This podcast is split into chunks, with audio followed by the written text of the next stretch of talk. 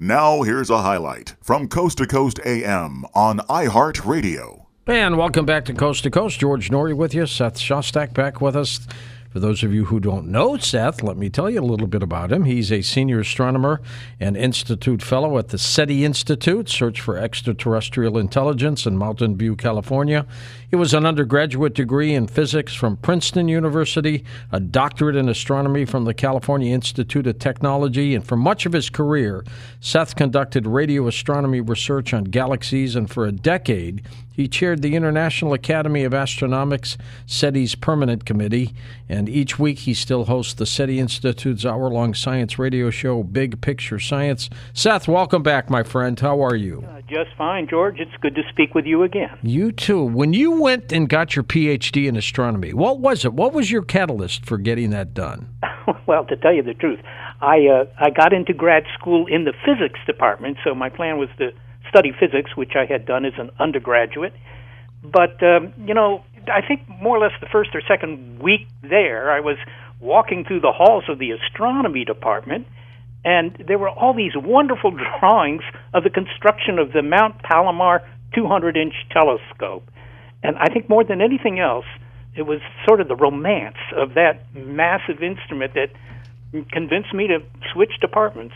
That's it. And once you did, once you got your do- doctorate in astronomy, how did you move into the SETI Institute? How did that evolve? Well, I think I was always a little bit interested in the idea of SETI. I mean, who isn't interested in aliens after all? But uh, you know, I I uh, was studying galaxies. That was my line of work, and I took some postdoc positions, and I also uh, took eventually a position in Europe at a, a university there. And uh, one of the things we did there was to actually do a SETI experiment, the first time it had ever been done in the Netherlands, which is where I was. So uh, I got interested then, and then I moved back to California for completely different reasons.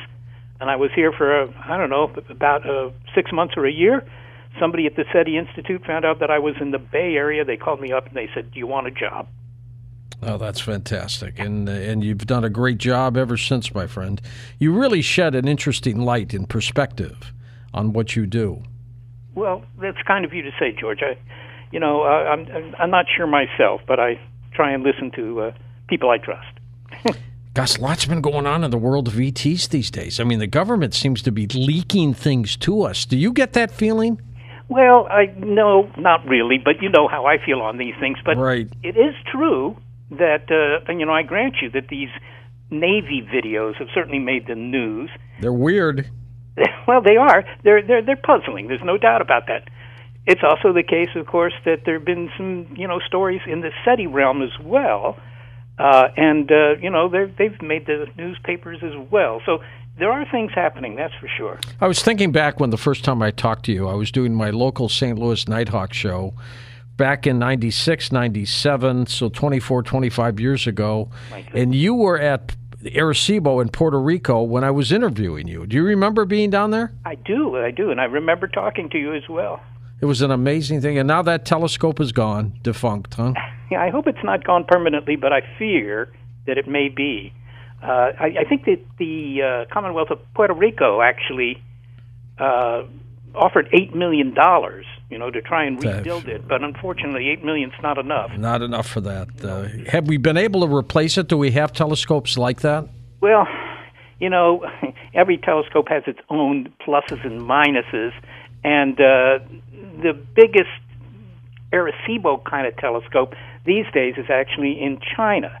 They built their own Arecibo. They went to Arecibo uh-huh. several times, you know, to sort of check out how it was put together. And instead of a, a 300 meter diameter telescope, they built one that's 500 meters in. Wow, and that makes a difference, doesn't it? It does. It's you know, it's like two or three times more sensitive. That's true. How's the array of telescopes that you're doing that uh, the late Paul Allen donated? Yes, the Allen Telescope Array. Well, we're putting new receivers on it, uh, thanks to the generosity of a fellow by the name of Franklin Antonio down in the San Diego area, and so that will really improve the experiments. We're also going to be using the very large array in New Mexico for SETI experiments in the coming months.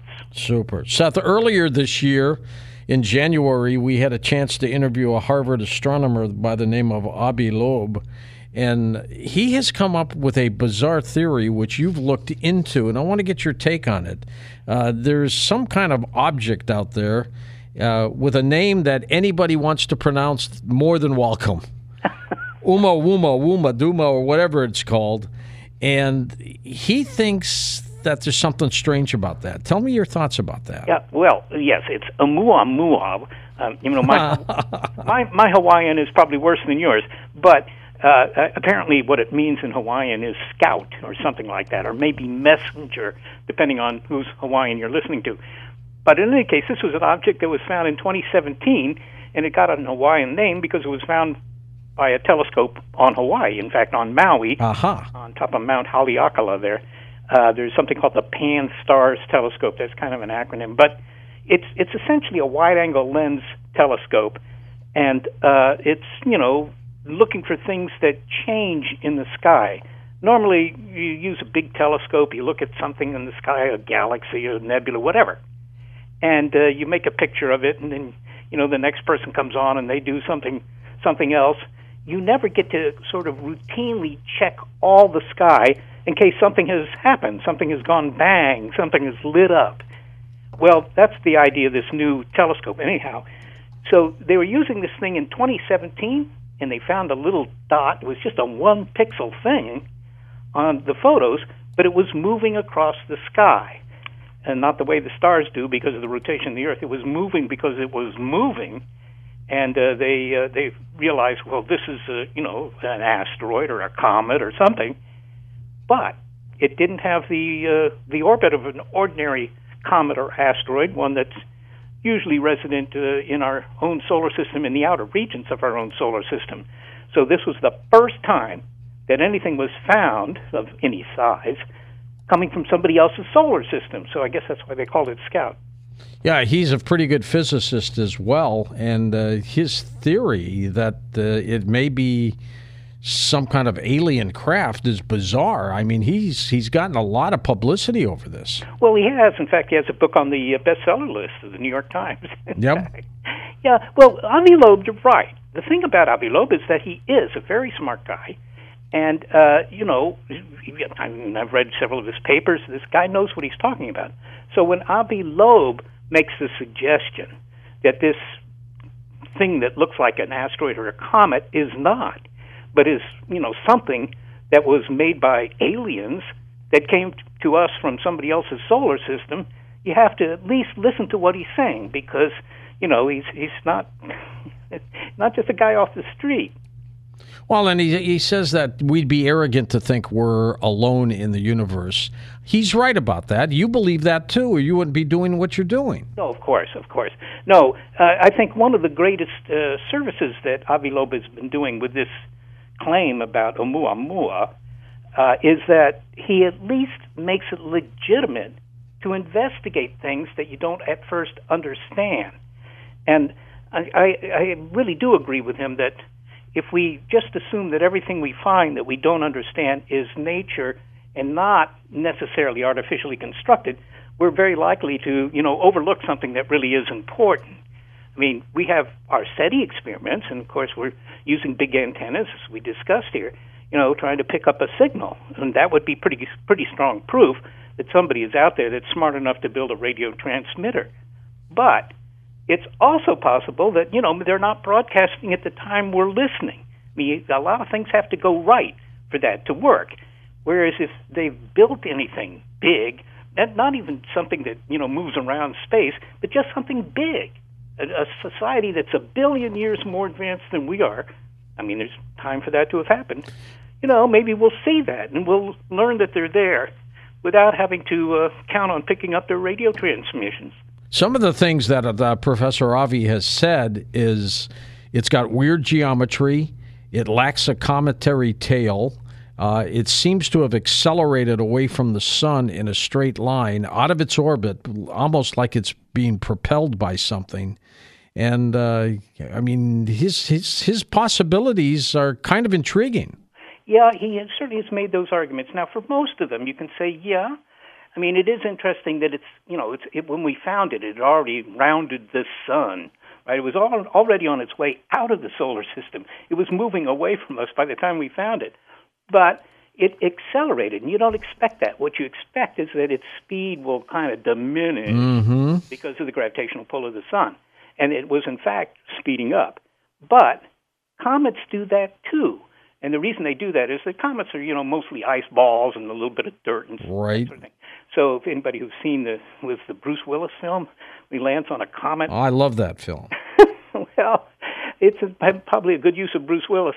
But you know, because there's all that ice, when they go around the sun, some of the ice begins to evaporate, and you lose little evaporating jets of of water vapor. Really, act like well, they act like jets. They act, they act like rocket engines, and they accelerate the the comet.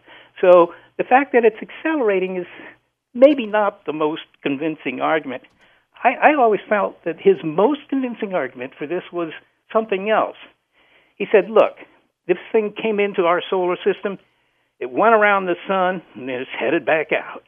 Okay, but what are the chances that that would happen by random chance? Mm-hmm. That just something kicked out of somebody else's solar system would so accurately target our solar system that they go right around, and that's uh, that's a good point. I mean, it's like you, you know, standing on the corner of uh, Sunset Boulevard and some cross street and throwing a tennis ball into the air and having it land on a nickel a block away. I mean, it's going to come down somewhere, but the chances that it'll come down on that nickel are not very high. What does your gut tell you, Seth, Well, about this object? I, I, I have to say that I, I tend to bow to history on these sorts of things, George, because the history tells you that every time astronomers find something they don't at first understand, there's always a tendency to blame it on the aliens, right? Yep. I, I, you know, I was around when they discovered the quasars, and for a while the Russians were claiming that the quasars were actually, you know, alien transmissions. The same with the pulsars. The same with the markings on Mars. Heck, in the last century, right?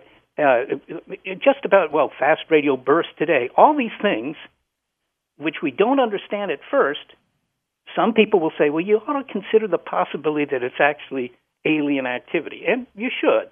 But the historical uh, record is pretty clear. Every time we thought it was aliens, it was not. So I'm going to go on the side of conservatism here and say, yeah, it's probably not going to be that Oumuamua was an alien craft. Would you like it to be? Of course, of course, of course, of course. But you know what the, the, the sort of the ironic thing about it all is that we'll never know because Oumuamua's gone. It's just gone.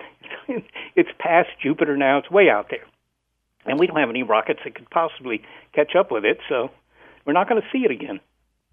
Well, that's absolutely true. It's and, and how many other objects are out there that are suspicious? Well, uh, so far not too many. I mean, there's been one other interstellar object that's been found uh, about a year or two after Oumuamua. It's called 2I Borisov, which is a wonderful name, but Borisov was the Russian amateur astronomer who found it, so he gets to name it. It's named after him.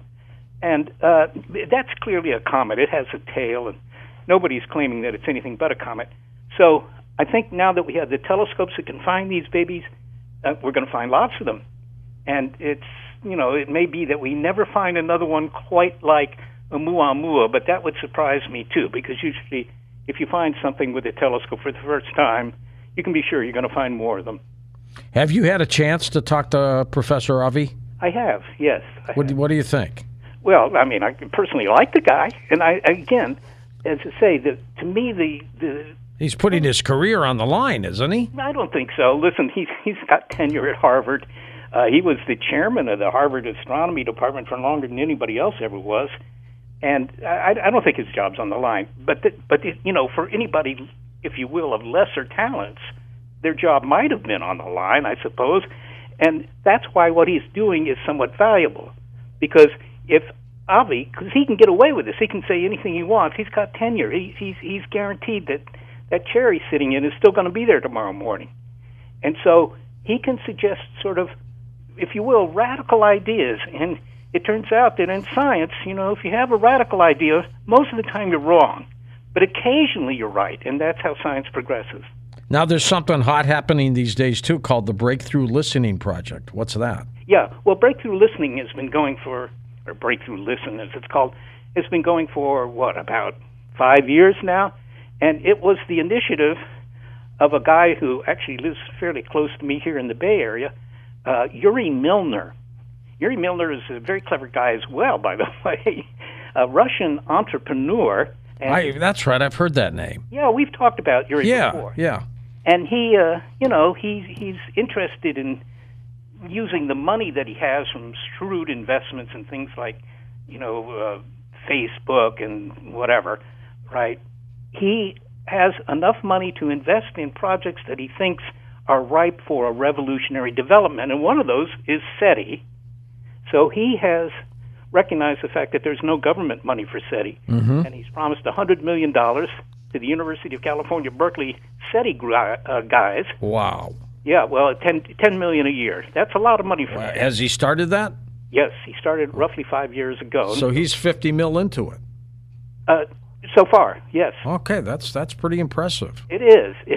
It is indeed, and that allows them to do some really good stuff. They're they're, they're good people anyhow, but you know it allows them to build some very sophisticated receiving equipment to you know rent time on big antennas and all that sort of thing.